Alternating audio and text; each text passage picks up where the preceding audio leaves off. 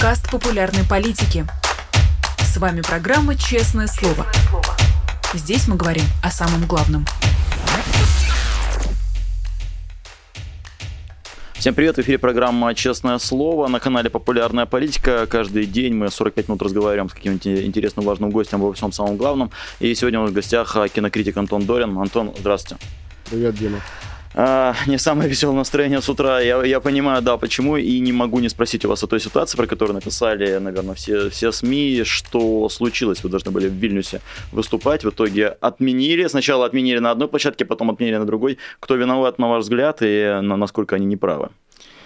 Они, на мой взгляд, конечно, неправы, но... А я не знаю, насколько глубоко нужно погружаться во всю эту ситуацию, чтобы рассказать вообще все-все детали. Mm. Половина нашего эфира может быть занята э, моим обстоятельным занудным рассказом mm. об этом. А, давайте я коротко хотя бы отмету какие-то самые очевидности. А, это не происходит, а, потому что лекция, как предположили некоторые мои подписчики, была на русском, а на русском здесь никто ничего не хочет слышать. Это, это бред. Это не потому, что я русский, и за это меня запретили. Хотя на самом деле э, к россиянину, я человек с российским паспортом, особенный, э, особенные счеты и особенное подозрение. Это так. Вот. А, и ситуация многоэтажная. А, значит, а, самый низкий, самый отдаленный географически временно от вчерашней состоявшейся лекции этап, этаж, угу. это то, что я согласился с людьми, которых знаю еще по работе в Москве. Для меня это люди с безупречной репутацией. Понятно, что здесь их никто не знает и не обязан знать. Ни здесь, ни в Таллине, где они живут и где они пытаются работать. Алексей Бажин и его жена Наташа Мерзаян. Наташа очень известный аниматор, делавшая, она снимает и сейчас э, э, мультфильм как бы оппозиционного содержания э, о ситуации, сложившейся в ее жизни и в жизнях многих людей, протестующих против российского путинского режима последние два года.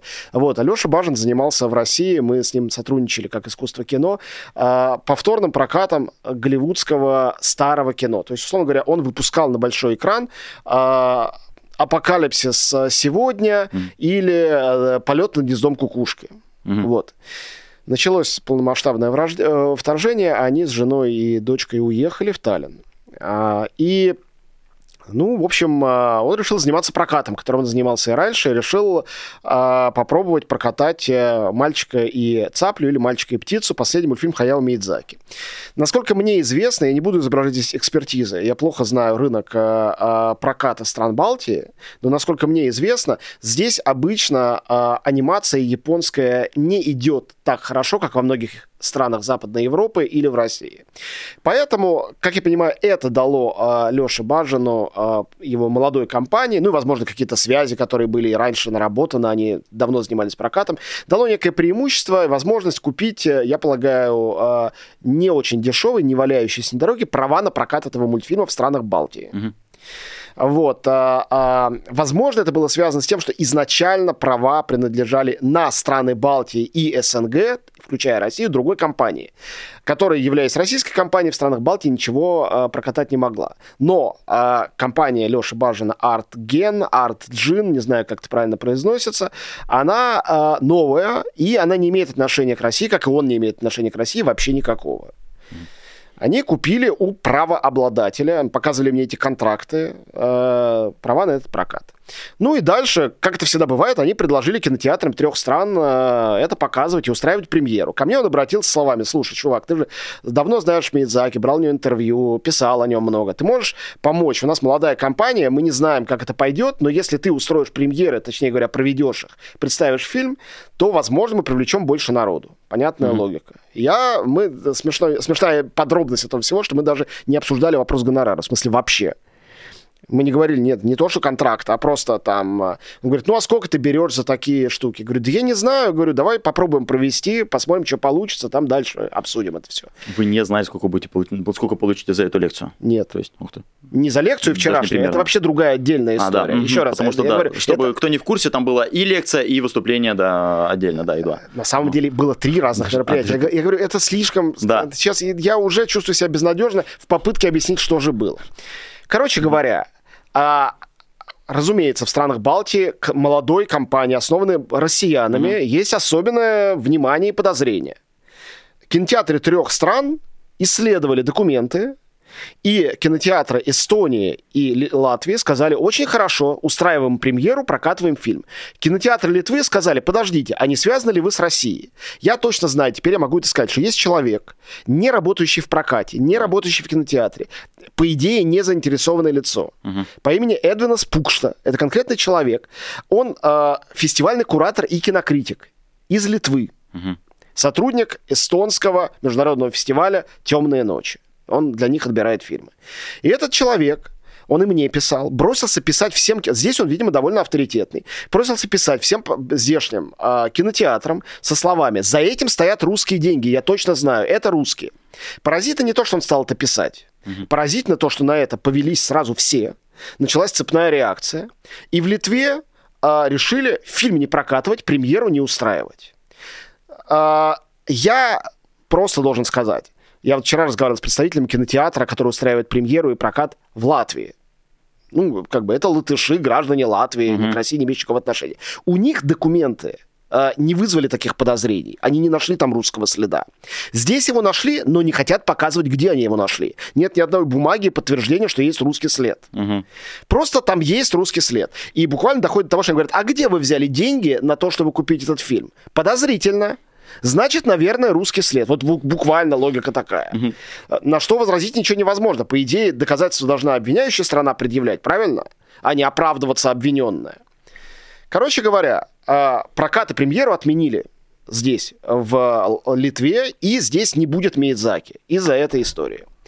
Но это только первая э, глава. Вы хотите, чтобы я остальные рассказывал или, или не стоит? Э... Я хочу, но зрители, которые, да, в России, они сейчас э, такие слушают, там, что, да, что да, я думаю, японо-литовско-латвийский стрим уже, у нас идет. Ну хорошо, тогда я бы- быстро... Э, мне, честно, интересно, но просто зрители Хорошо, не врубятся. очень быстро постараюсь uh-huh. рассказать. Параллельно с этим и не в, вне всякой связи с этим, э, другие люди, не связанные никак вообще, они спросили, Антон, мы хотим устроить твою лекцию о чем-нибудь в Вильнюсе. Ты как? Я говорю, с удовольствием. Вот в Риге у меня будет лекция, она уже прошла с uh-huh. большим успехом. Итоги года. Хотите и в Вильнюсе? Говорят, конечно, хотим. Объявили лекцию в кинотеатре. Я говорю, а ты не хочешь еще что-нибудь устроить, чем показать? Я говорю, да, мой товарищ Сергей Лазницын живет в Вильнюсе, давайте покажем его фильм «Бабий Яр». Uh-huh. О, отлично. Значит, в один день лекция, в другой показ Бабьего Яра с обсуждением. Супер, отлично. Вот. И это должно было произойти вчера, показ Бабьего Яра сегодня. Кинотеатр отменил и то, и другое за полтора дня до проведения со словами «Антон Долин согласился участвовать в промоушене проката фильма, связанного с Россией, по нашим данным неподтвержденным, и поэтому мы это отменяем». Угу. Значит, здесь несколько пунктов. Первый пункт как лекция связана с э, Миядзаки. Это два разных организатора, а я не являюсь организатором ни в одном, ни во втором mm-hmm. случае. Наказан же я, точнее говоря, не я, а моя публика. Вопрос номер два. А, как бы, а, где доказательства того, что это связано с Россией? Вопрос номер три. Почему критик здесь вообще при чем? Ни один критик на Земле, их много, представляющий фильмы, не должен заниматься цепочкой прав это отношение правообладателя, покупающего фильм, и кинотеатра. Угу. А критику, когда они договорились, вот, например, в Риге договорились, и я приду и представлю Мейдзаки. В Вильнюсе не договорились, и я не приду, не представлю Мейдзаки. Ну и самая моя любимая деталь этого всего – это вишенка на торте э, отменили лекцию и отменили ее во втором месте, не связанном с кино. То есть это наверху есть кто-то, кто может, это же не кинотеатр позвонил на другую площадку, кто-то, кто может позвонить и сказать, так, этой лекции не будет, чтобы в день лекции ее отменить. Я не знаю, кто это, понятия не имею. Так вот, вишенка на торте в том, что это э, особое мнение Стивена Спилберга. Э, помните, был такой фильм про Тома Круза? А. Э, это самое, э, из будущего. Да. Там людей арестовывали за преступления, которые они еще не совершили. Прокат Мидзаки еще не начался. Угу. Первая премьера завтра.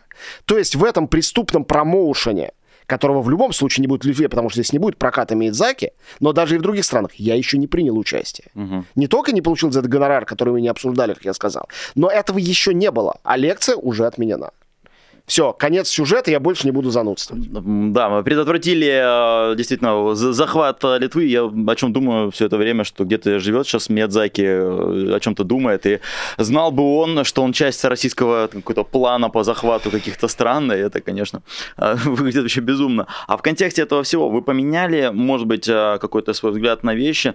Насколько должен быть вот этот сильным запрет на проникновение в Европу чего-то российского? То есть, понятное дело, что там компания Федора Бондарчука Бондарчука, наверное, пускать неправильно. А, а что, что можно пускать, и можно ли пускать российские компании, кинокомпании в Европу? Это не мое дело это решать. Мне кажется, mm-hmm. что и культурное э, сообщество э, этих стран, разных любых стран, и правительства могут это регулировать сами как угодно, вплоть до решения вообще ничего связанного с Россией, запретить русский язык и прочее. Это может очень не нравиться в России, но вообще-то говоря, если э, некая страна X захочет запретить русский язык, это дело этой страны. Дело других стран, там, осудить это как-то, немедленно оттуда эмигрировать, э, ну, не знаю, как-нибудь, mm-hmm. как-нибудь реагировать. Но вообще-то говоря, если Литва решит, э, что гражд... люди с российскими паспортами не должны ступать на территорию Литвы mm-hmm. и примут такой закон, они могут это сделать. Если с кем-то им надо это обсуждать, то не с Антоном Долином, а там с руководством Евросоюза, да, или, ну, я не знаю, я не знаю, собственно говоря, с кем. Это их дело. Но если мою лекцию отменили за то, что у меня российский паспорт, никаких проблем. Я, у меня mm. правда нет претензий, ноль претензий. Mm. Пусть, пусть они так и скажут. Пусть не говорят, что я работаю на пополнение военного бюджета России, а я уже слышал такие обвинения, а скажут, мы не хотим русского кинокритика в нашем кинотеатре Пасока. Я скажу, хорошо, не хотите, я поеду в тот кинотеатр, где кто-нибудь захочет. А никто не захочет. Сяду и буду дома писать кни- книжки и статьи про кино. Сори, что я улыбаюсь за время этого рассказа и часто, но просто я вспоминаю, что вы еще в далеком, в далеком 2018 году ходили в футболке в свободу Олегу Сенцову и защищали, и вступались. Когда ну, Мне еще, кажется, извините, невероятно не нелепым, некрасивым, э, странным кричать, какой я борец с да. режимом. Я был единственный русский критик, который э, поехал на суд над Олегом Сенцовым в Ростов-на-Дону mm-hmm. и выступал там свидетелем защиты. Mm-hmm. Никто больше не отважился. Потому что прямо на суде выступать, понимаете? Да. А, я э, с плакатом «Свободу Олега Сенцова» и украинским политзаключенным стоял у администрации президента. Mm-hmm. А, и не раз. Я э, потерял э, из-за своей позиции э, работу сверхпрестижную на Первом канале и на ВГТРК. И понятно, что сейчас всех интересует только то, что у меня эти работы были, а не то, как я их потерял. Но, говорю, это бесконечно можно да. обсуждать, но это было немножко другое государство, где у меня были такие конкретные случаи. После пикета администрации президента можно было поехать в эфир э, «Маяка» и рассказывать там про премьеры недели. Это случай из моей жизни реально. Было именно так. Пока это было возможно, мне казалось, хорошо, если я э, открыто выступающий за освобождение политзаключенных, потом имею трибуну на государственном радио и могу с этой трибуны э, говорить то, что я думаю, mm-hmm. что и было. Вот как только началась попытка цензуры, собственно говоря, я оттуда и уволился. А, Но да. э, потом, ну, я первый кинокритик и, и по-моему, единственный объявленный иноагентом. Ну, и первый кинематографист российский объявленный иноагентом. Что с того? Ничего. Понятно, что для, например, Литвы, для многих здесь, это внутренние наши российские mm-hmm. проблемы и разборки. Они совершенно не обязаны ни этого знать, ни в этом и разбираться. Поэтому я настаиваю на какой-то правовой подоплеке происходящего, mm-hmm. а не на том, что я такой крутой, поэтому не смейте меня обвинять. Да пожалуйста. Горжусь, что мы с вами стали иноагентами в один день, чуть, чуть да, больше года господи, назад. боже мой, это вообще... С чем нас... Вот времена были. Времена-то хорошие, да. А, э, аккуратно сворачивая все-таки в сторону кино, да, вы уже привели одну киноаналогию, я все ценю, когда вы приводите. А, но вот такой вопрос, то, что сейчас происходит в России, уходя от Литвы, а, какие киноаналогии можно привести? То есть, э, если с книгами сравнивать, то все сравнивают там с Оруэллом, Кавкой, но это уже лет 10, наверное, происходит. А можно ли найти фильм, э, где происходящее в России абсурд и безумие вот, э, было уже в кино поставлено?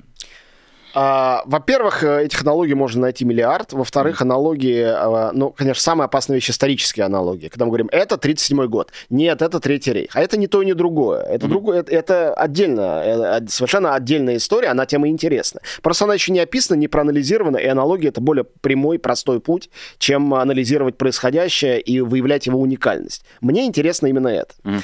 Вот. А, мне кажется, что государство очень здорово само нам указывает на, на эти аналогии. В кино. Это просто очень смешно, как это происходит.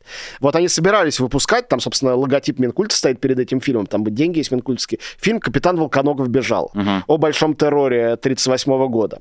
А потом началось вторжение, раз и не выпустили, фильм пропал. И это такая это вот когда запретили когда-то британскую комедию «Смерть Сталина», и меня спрашивали, почему запретили? А они не дали ни одного убедительного объяснения. То есть объяснения были какие-то нелепейшие, что там якобы смеются над жертвами террора. Какая нелепость. Любой, кто видел фильм, знает, что все наоборот. А меня спрашивали, я отвечал очень просто. Ну как, почему они запретили смерть Сталина? Потому что Сталин для них живой. Угу. Нельзя показывать смерть Сталина. Он жив. То же самое здесь. Когда собирались, когда финансировало государство и собирались выпускать капитана Волконогова, мысль была такая. Ну, это же не про нас. 38 год. Это, это не про нас, это про 38 год. А потом они такие посмотрели, и, блин, нет, что-то все-таки про нас. И не выпустили. Угу. То есть я это понимаю как явку с повинной. Угу. Сейчас не выпустили сказку Сакурова. Фильм о тиранах, которые блуждают по аду. Это давно умершие люди э, блуждают там по аду. И как бы что нынешней власти не нравится в, этом, в этой картине? То есть, мне кажется, тут главный карбонарий тут не Сакуров, а, а запрещальщики. Потому что запрещальщики говорят, да, это что-то на нас уж больно похоже. Запрещай, иначе что запрещать-то? Правильно, нет? Я, я согласен, да, с вами, при том, что там еще важный нюанс, что капитан Волконогов довольно метафорично изображает 38 год. Да, там, ну, там, ну, в общем, там много фантастики в этом фильме. Ну, как и в сказке. Там Сталина, по-моему, нет, ни разу не, не нет, нарисован нет. нигде ни, ни вот. И, кстати говоря, а, я могу вам назвать фильм, который лучше всего отражает сейчас происходящее в России. Это самый популярный сейчас в России фильм. Это «Слово пацана». А, это, ну, вот не случайно какая-то Камчатка или еще кто-то а, перед прямой линией нашего генералиссимуса, значит, а, выложили фотожабу, где вот эти пацаны, да. вместо героя Янковского первым из них идет, значит, Владимир Владимирович в этом же свитерке и, и Адидасе. Вова Адидас, это он. Вот, и, ну, как сказать, это проговорка. И они писали, да, смотрите настоящее слово пацана, оно же слово пахана, по всей видимости. Это оно. Это фильм, сериал о том, что в стране, где не существует никакого настоящего закона, неминуемо криминальный закон, закон пацанов, закон зоны становится основополагающим. И э, милиция, если она хочет э, в этой игре играя, выигрывать хотя бы иногда, она должна тоже быть пацанами. Они не могут выполнять какой-то там закон, уголовный кодекс. Они должны по этим же понятиям существовать. Mm. Мы видим мир, существующий по понятиям, за пределами которого можно выйти, за пределы этого мира только выйдя в окно. Вот, пожалуйста, люди смотрят это массово по России. Причем среди них, я убежден, те, кто за Путина, и те, кто против Путина. Mm. Это не важно в данной ситуации. Потому что они смотрят сериал о том мире, в котором они живут. Потому что, тут я скажу сверхбанальную вещь, но позвольте уж скажу. А, любой исторический фильм, как книга, всегда говорит только о том времени, когда он создан, а не о том времени, куда помещено действие. Вы, кстати, успели уже, да, посмотреть, потому что я видел несколько ваших интервью, где вы говорили, я не смотрел. Сначала но... не успел, потом пришлось, на меня со всех сторон наехали. Вот, но я посмотрел 7 серий из 8. Я считаю, что оценивать сериал, как и фильм, не досмотрев до конца, это критик не должен этого делать. Ну, это талантливо, 100%. Тут уже, наверное, спорить не о чем. И те, кто спорит, это вроде людей, которые говорят, да нет, Битлз плохая группа. Или там, да Малевич не умел рисовать, это все раскрутка. Это всегда звучит очень Ничего жалко. вас сравнение, вот, Битлз и Малевич, э, слово пацана. Та вещь, которая получает стихийную э, массовую поддержку, вещи из области искусства, и з- входит э, в мемы, фольклор и так далее, ее опровергать абсолютно бессмысленно. Mm. Это происходит всегда потому что там есть некий заряд таланта. Это не, с бездарными вещами такого не происходит. Бездарные вещи, ну не знаю, там Стас Михайлов, могут быть гипер популярны, но в определенном кругу. Угу. Вы битломана или поклонника джаза никогда не убедите слушать Стаса Михайлова, какой бы суперхит он ни написал. Ну, этого не произойдет. Угу. А слово пацана смотрят люди, которые телевизор э, или компьютер, в смысле сериалов, не включали несколько лет, а это они смотрят. Это точно о чем-то говорит. Но в том числе, конечно, говорит о российском обществе, не только о таланте Жоры Крыжовникова и сценариста Золотарева. Восьмой эпизод «Слово пацана» переснят и выйдет позже, 21 декабря. Эфира не будет, такая реакция на успех и слив. Пишут нам а, прямо сейчас, вот только что при, пришла новость. Так что, да, ой, ну, ой. я ничего про это не знал, но... Ну да, тут только что пришла новость, а как раз а, только мы начали про а, него говорить. А вот касаемо Жоры Крыжовникова, вас не удивляет вот, многогранность? То есть были, был фильм «Горько», кстати, вы тоже считаете его ну, шедевром? «Горько» — это очень талантливо. Вот. Всем вам, э, скептики, те, кто меня попрекали, что мне это нравится, вот вам, вам всем ответ. Это такая трировская картина, но при этом она супер э, популярная. Да, это нечто среднее между фильмом «Торжество» и фильмом «Идиоты». Это снятое на живую камеру, да, как, как бы живое, почти репортажное действие, за которым сверхотчетливая драматургическая режиссерская структура. Я не знаю, кем надо быть, чтобы этого не увидеть. Да, я помню, что а, после того, как он его снял, а, опять же, от вас я слышал, что прямо сейчас, говорили вы, э, ну, через год после этого фильма «Горько» снимается примерно 20, по-моему, фильмов, да. похожих на Так Горько. и было, ни один не выстрелил. А, да, я думал, что вообще их остановили, потому что тоже не могу вспомнить. Нет! Их выпустили, но, но никто ну, не зашел. Был фильм «Выпускной», не такой, mm-hmm. кстати говоря, плохой. Был «Днюха», был... Ну, я не вспомню сейчас даже название. И, слава богу, вот, и все это как-то утонуло сразу. Вот, а как вы думаете, насколько живуче слово «пацана»? И я помню, что фильм «Бригада» лет 5, ой, сериал «Бригада» лет, лет 5 все вспоминали, а слово «пацана» также будет там? Бригада вошла в народное сознание и определила очень многое, как и «Брат», и, и в особенности «Брат 2», а, как и потом «Ликвидация». Это все такие реперные точки для, я уверен, для сознания россиян, mm. а не только... То есть сначала люди обсуждали сериал, потом они перестали обсуждать сериал, но просто какие-то понятия из него э, и представления о мире, о добре и зле, они уже укоренились mm-hmm. и жили. Ну, трансформируясь, конечно, по ходу дела. Я убежден, что со словом пацана будет совершенно то же самое. Но это мы видим это уже сейчас.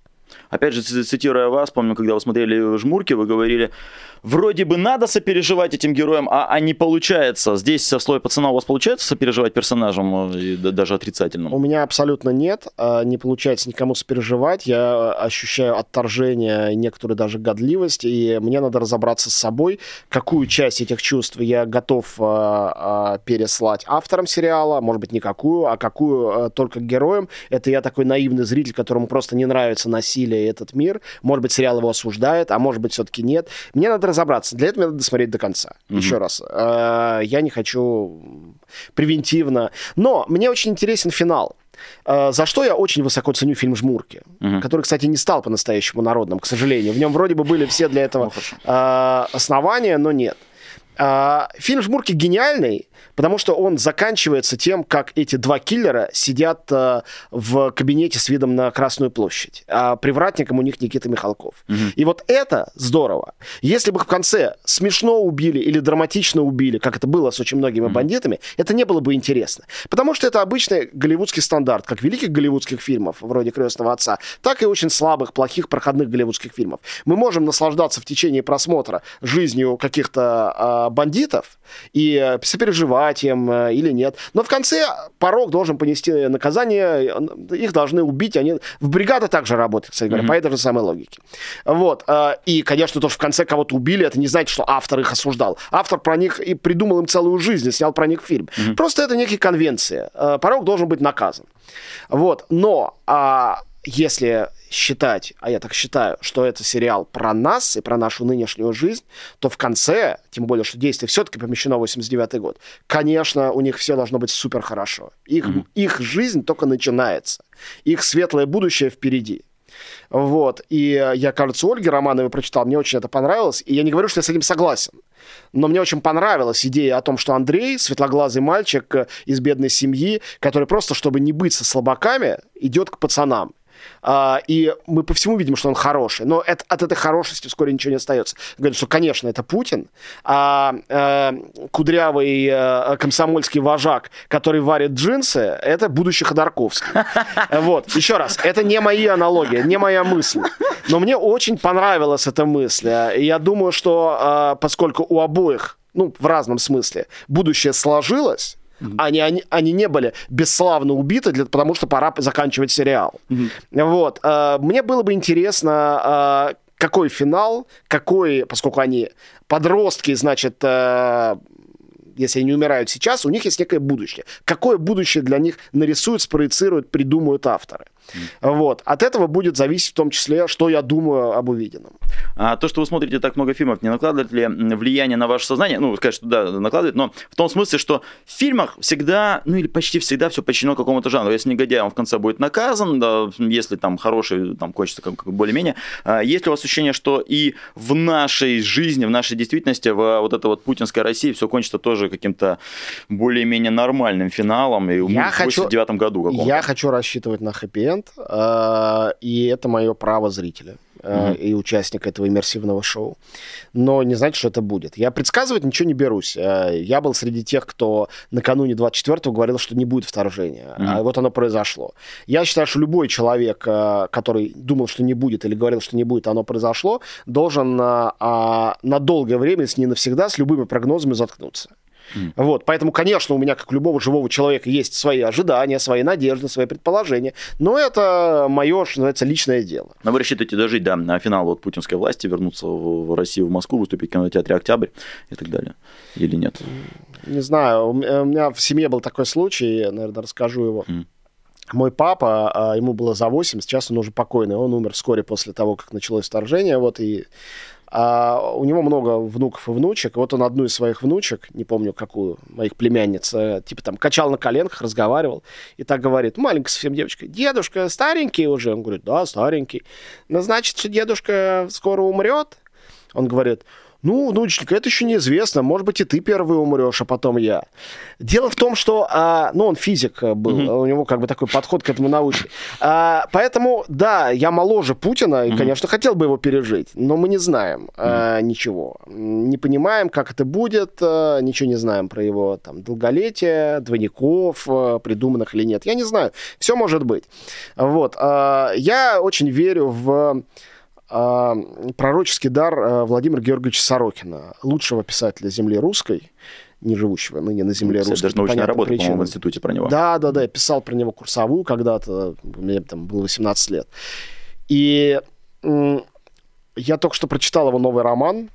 Ну, он все предсказал точно, хотя не пытался. Начиная с «Дня опричника», я очень хорошо помню, когда День опричника написал, и все таки ну что это за карикатура? Ну какая православная монархия, Великая Русская Стена? Совсем с глузду вообще съехали. Потом хлоп, и Мгм. вот прям в этом мы и живем. Мгм. И когда он написал э, Телурию про э, в- сталинизм и расчленение России, будущее, когда он написал про гражданскую войну в этом докторе Гарине, все таки ну что это? И потом раз, оно происходит. Сейчас прочитал роман «Наследие», новейший его роман, продолжение доктора Гарина. Ну, во-первых, это гениальная книга, всем советую. Во-вторых, то, что она вышла в России, это некая неожиданная победа здравого смысла над бредом. В-третьих, э, э, там все еще хуже. Э, Да, там мы видим послевоенную ситуацию, там полно этих э, всяких безногих, безруких ветеранов, возвращающихся домой.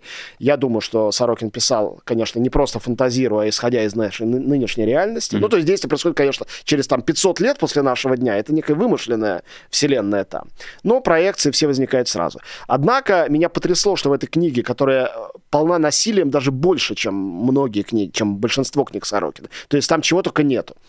Одно столкновение двух партизанских отрядов, название которых мне не, не позволяет произнести в эфире цензурные рамки, Мгм. вот, или у нас их нет, и мы Не, можем... у нас нет, может. Если Ну, не там-. Конечно, нет. Детей уберите от экранов. Там уссурийские ёбари, они, э, значит, останавливают поезд, э, подрывают его. Вот. А у этих ёбарей они не просто убивают людей и пытают, они вот буквально, как название их следует, именно таким образом Мгм. их убивают. Но дальше на них нападает, э, это спойлер, отряд забайкальских уебанцев, которые их побеждают э, вот на этих самых оружиях, о которых я, наверное, подробно не буду в них Мгм. совсем уж погружаться, это тоже было бы спойлером. Мгм. Вот, ну там чего только нету, А, но в этом романе в конце, э, что есть, там есть надежда на будущее, а, там есть новое поколение, есть дети, подростки, совершенно другие уже, чем эти травмированные, несчастные, убивающие, трахающие друг друга родители. Мгм. И а, эти подростки, это тоже спойлер, они в конце все-таки движутся к какому-то другому миру. И, конечно, это пожелание писателя, а не отражение реальности.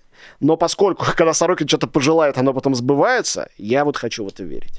Э, и присоединился бы на пожелание, чтобы все было как у Сорокина, и, и не дай бог. Ну а, да, вот именно. А, если говорить про Сорокина, вообще будет интересно смотреть, как он будет пробиваться с такими хотя бы словами внутри через цензуру. А вот тоже, если говорить о цензуре, э, вы коснулись 89 года, это примерно год, когда, ну, максимально, мне кажется, в России все было можно, и э, не было никаких запретов, но в то же время вспомнить какой-то гениальный фильм 89-90 года я, я не особенно могу. Как вы считаете, вообще все, все разрешенность это всегда хорошо, а 70-е годы, вспоминаешь, был наоборот много запрещено. Но цвел Гайдай, цвел Рязанов и много чего еще. Да нет, э, в 90-х годах классных фильмов было э, в 80-х ничуть не меньше, чем в 70-х и 60-х, правда. Просто в 60-х, 70-х была система, угу. были кинотеатры по всему Союзу, билеты стоили очень дешево, и фильмы, даже полузапрещенные, там, какой-нибудь Андрей Рублев, все равно показывались, и все равно э, ты видишь, что даже у полузапрещенных там какие-то многомиллионные аудитории. Вот. Не потому, что фильмы были лучше. Была система, налаженная система, которая не была рыночной, не была основана на возвращении денег, а государство просто регулировало кино, разумно, резонно предполагаю, что кино — это способ для них идеологии, пропаганды. Не значит, что через это не пробивались какие-то ростки чего-то классного. Угу. Вот. Но а, в 80-х, когда началась перестройка, люди гораздо более массово смотрели и Абдрашитова Смендадзе, и «Покаяние», и потом «Маленькую Веру», которую, премьеру которой мы э, локальную казанскую видим в фильме «Слово пацана». Это вот эти времена, там, интердевочка какая-нибудь. А это были такие взрывы. Потом помню, как выходил фильм «Кары, воры в законе». Mm. А, то есть вся страна шла смотреть эти фильмы. И это был тот редкий период, когда снятые с полки фильмы, не знаю, Германа Старшего или Сакурова – на них шли массовые аудитории. Потом все это закончилось по двум причинам, против которых, к сожалению, ничего невозможно было. Это не потому, что хорошего кино не снимали. Причина совершенно в другом. Mm. Причина номер один. Советская система проката рухнула. И она не могла существовать в новом государстве. Новую никто не старался выстроить, потому что были вопросы посерьезнее. Ваучеры, экономика, война в Чечне, выборы. Всем было не до кино. А это огромные деньги и ресурсы, этим надо заниматься. Системно этим начал заниматься Путин э, и его власти, потому что они, еще раз, как и в Советском Союзе, понимали, какой это ресурс. И mm-hmm. дальше они в этом качестве это, это, этим ресурсом, конечно, пользовались и пользуются. Из чего, опять же, не следует, что любое кино, снятое при Путине, обязательно э, служит Путину. Совершенно не так. Но сама индустрия то есть наличие огромного количества кинотеатров по стране и прикормленного зрителя, это очень серьезный ресурс власти. Понятно? Так вот, первая причина в том, что система рухнула. Негде было показывать кино. А вторая причина суперсерьезная. Страна 70 лет жила при железном занавесе. Угу. Кинематограф всего мира люди не смотрели. Вспомните 90-е, если вы тогда жили. Если нет, я вам расскажу. 90-е а, годы. А, значит, а, на Горбушке, например, в Москве и какая горбушка была в каждом городе, можно купить за очень маленькие деньги, если на студенческую стипендию мог это позволить. Видеомагнитофон китайский и кассеты копеечные, круглосуточные киоски – Тут водка с батоном хлеба, а тут штабеля VHS-кассет, где записаны э, Гринуэй, а рядом с ним Эммануэль 5, который на самом деле не Эммануэль 5, а совершенно другой фильм, просто вы так решили назвать, с допиской что-то такое. Весь мировой кинематограф. Все крестные отцы Звездные войны, одновременно выходящий Тарантино, и э, западноевропейский артхаус, и азиатское кино, и гонконгские боевики. Все это обрушилось на нашего несчастного зрителя, который ничего этого никогда не смотрел. И люди 10 лет даже не понимая смысла слов пиратский просмотр, никто не понимал этого. Авторские права, что никто это? Никто не знал, что это. Люди массово, все 140 миллионов или больше, потому что было mm. по всему пространству после советского, люди наверстывали упущенное, mm смотрели кино, которого они не смотрели. Им было не до новых русских фильмов. Они русскую действительность видели и так вокруг себя как говорится в не очень давнем прекрасном анекдоте, э, вышел на улицу, оглянулся и случайно посмотрел э, «Левиафан». Вот это вот э, как бы так оно, так оно и было.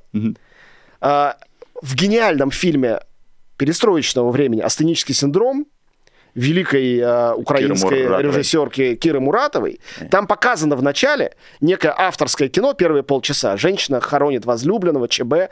А потом это заканчивается, мы видим, что это фильм в фильме, и видим уже цветной зал, откуда люди возмущенно выходят, говорят, я и так на работе устал, расстроился, зачем они мне грустное кино показывают? Все хотели развлекаться. И э, все смотрели фильмы всего мира. Ну и русское кино немножко просело. Вот, вот, все, это техническая причина. Ни при чем тут то, что была цензура, не было цензуры, настала свобода. Это вообще никак не связано. Никак. А, пользуясь случаем, фильм «Воры в законе» э, рекомендую посмотреть. Вы, конечно, все насмотрелись уже хоррора, но сцена с Амаяком Акопяном это, это то, что вам запомнится Это супер да. кич, но это такой основополагающий кич. Да. Э, это такая же важная вещь, как э, через 10 лет «Бригада» или через 20 лет после «Бригады» слово «пацана». Это такая основополагающая вещь. И э, весь романтизм этой воровской жизни, кстати говоря, оттуда взялся. А на чем были основаны «Воры в законе»? Вы помните или нет? Нет. Литературный первоисточник — это проза Фазилии Искандера. На секундочку. Фазиль Искандер, вор в законе, я не могу Да, да, то и оно, что все эти связи в советском, постсоветском пространстве они настолько тесные и странные, угу. что исследуя это, конечно, испытываешь наслаждение. Это очень интересный материал для исследования. Говоря про кич, а, вот а, да, сейчас идет слово пацана, я не говорю, что слово пацана кич, я про другое. Кич, конечно. Хорошо. Но ничего можно. плохого нету. А, хорошо, ну, до сих пор считается, что это ругательное какое-то слово. А, в это же время э, совсем скоро выйдет э, фильм э, «Иван Васильевич меняет профессию», ремейк с Бузовой, Киркоровым, там какими-то героями Comedy Club и другое. Это тоже, скорее всего, будут обсуждать. Это уже обсуждают трейлеры, но совсем скоро это выйдет. А для вас имеет смысл его смотреть, чтобы быть в курсе? И надо ли смотреть? Ну, то есть там вот Юрия Кару надо посмотреть, чтобы ну, там понимать те времена. Чтобы понимать эти времена, имеет смысл смотреть трэш-фильмы? Да, имеет, но... А, ну, потому что Кино всегда, кино это искусство, а, связанное с социологией. А на него тратятся большие деньги, и его смотрит большое количество людей. Кино всегда говорит о времени э, и о государстве, о стране, о людях. В отличие от литературы, которая, например, может создаваться индивидуально для крошечного читателя, а потом вырасти в пространстве.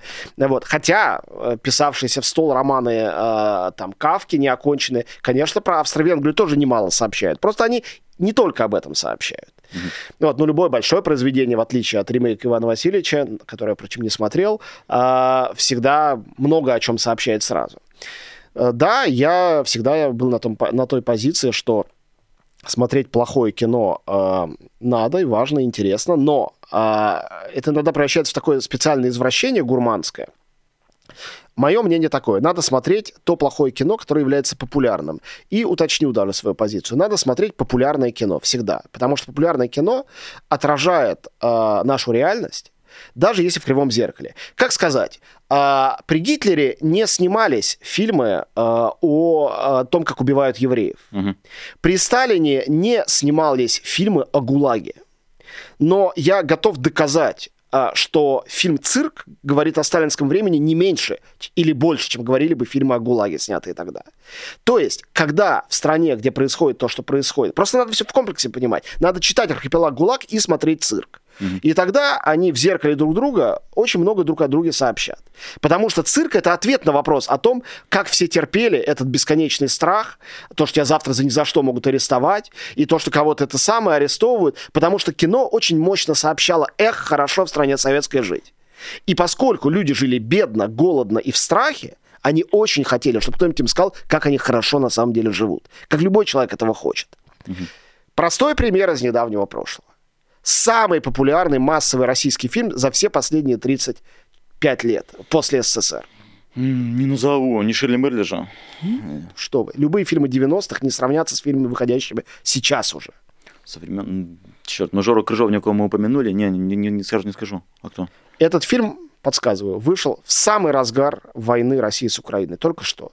Это фильм «Чебурашка». Ага, да, точно. 22 миллиона зрителей. Да, да. Пошли и купили по своей воле, их никто не заставлял, а, билет на этот фильм. На фильм «Свидетель» про то, что Буча — это фейк, никто не пошел. Да. Им по телевизору это и так расскажут бесплатно. А на «Чебурашку» все пошли. Теперь вопрос. Является ли «Чебурашка» отражением путинизма и войны с Украиной? Следствием, э, подоплекой и отражением. Да, является. Не надо понимать эти слова прямолинейно и э, примитивно, что Чебурашка э, создавался по заданию администрации президента, чтобы задурить людям голову, и что это коварный план. Конечно, нет. Но этот Чебурашка супер пацифистский, миролюбивый, там все хорошие, даже Шапокляк хороший. Все хорошие, всех жалко, и все едят шоколад. Понятно, что они заедают этим шоколадом. Абсолютно же понятно. И э, парадокс. Чебурашка стал своеобразным э, символом СВО после выхода фильма «Чебурашка». Есть шевроны с Чебурашкой в... Они продаются в интернете, можно погуглить, кто мне не верит. С Чебурашкой в камуфляже и надписью «За Чебурашем» или «От Чебурашем». Это не шутка. А вы говорите Сорокин. До фи... Конечно. До фильма «Чебурашка» такого не было. Угу. То есть те, кто делали этот фильм, наверное, им очень обидно было бы это слышать. Они сказали бы, э, но они не скажут, поскольку они Слава работают Богу, в России. Не что, дожил. Да, они не скажут, поскольку они живут в России, что они за мир. Но я уверен, что где-то там у себя на кухнях они за мир и против войны. На самом деле не сомневаюсь. Потому что все, кто за войну, уже сказали это вслух и воспользовались этим для каких-то бонусов. Все, кто молчат, э, в основном они в той или иной форме хотят, чтобы война закончилась. Но по факту Чебурашка работает на войну. Как так получилось? Я не знаю. Потому что ты отдаешь это массовому сознанию, и если массовое сознание так массово это покупает, оно что-то там видит свое. И что ты хочешь ему сказать, как и что хочет сказать Жора Крыжовников словом пацана, это уже перестает быть важным. Угу. Это не важно. Не важно, что хотел сказать художник. В случае с массовым искусством это не важно. Есть очень хорошая книжка Гамора, она мне ужасно нравится, Роберто Савияна. Документальная книжка о Каморе, итальянской мафии, одной из самых влиятельных. И там рассказывается про то, как э, э, пацаны из маленьких э, э, городов с юга Италии, которые идут в мафию, они все хотят быть как герои. Это их культовый фильм, самый любимый. «Лица со шрамом» Брайана де Пальмы. Если посмотреть «Лицо со шрамом», герой Аль Пачино, ну, он подонок, и он очень плохо кончил. Угу. То есть автор его прямо осуждает, вот, вот руками и ногами осуждает. А им нравится. А, они смотрят, как он там перед кокаином, и думают, блин, вот это жизнь. И Брайан де Пальма, он может поехать с образовательными лекциями, но никто его слушать не будет там на юге Италии. Угу. Сила образа мощнее. И как бы кто ни говорил, что Чебурашка хочет мира, те, кто делают шевроны от Чебурашем и себе их нажива... нашивают, они что-то свое имеют в виду, и ты их не переубедишь. Угу. Я не могу не сделать заметку на полях, что Чебурашка действительно собрал рекордные цифры, но в том числе и потому, что все было запрещено в кинотеатрах. Но другие-то фильмы не собрали. Много фильмов выходило. Чебурашка собрал вдвое больше предыдущего лидера. По-моему, это был Холоп. Вдвое. Не, не, вот там было типа 11 э, миллионов зрителей я боюсь там соврать с числами, но плюс 11 миллионов зрителей, а здесь 22. Не 12,5, а 22. Угу. Но это действительно очень серьезный скачок вперед. У нас остается просто немножко времени. Да, Чебурашка вышел а, в новогоднее время, и я так Год назад. к вопросу, да, подложить к вопросу. Сейчас наступает новогоднее время. Что рекомендуете вы, как кинокритик, все от нас этого все равно будут ждать, в новогоднее время посмотреть, на что бежать, что скачивать, э, что смотреть на онлайн? В России выйдет «Холоп 2», я не смотрел.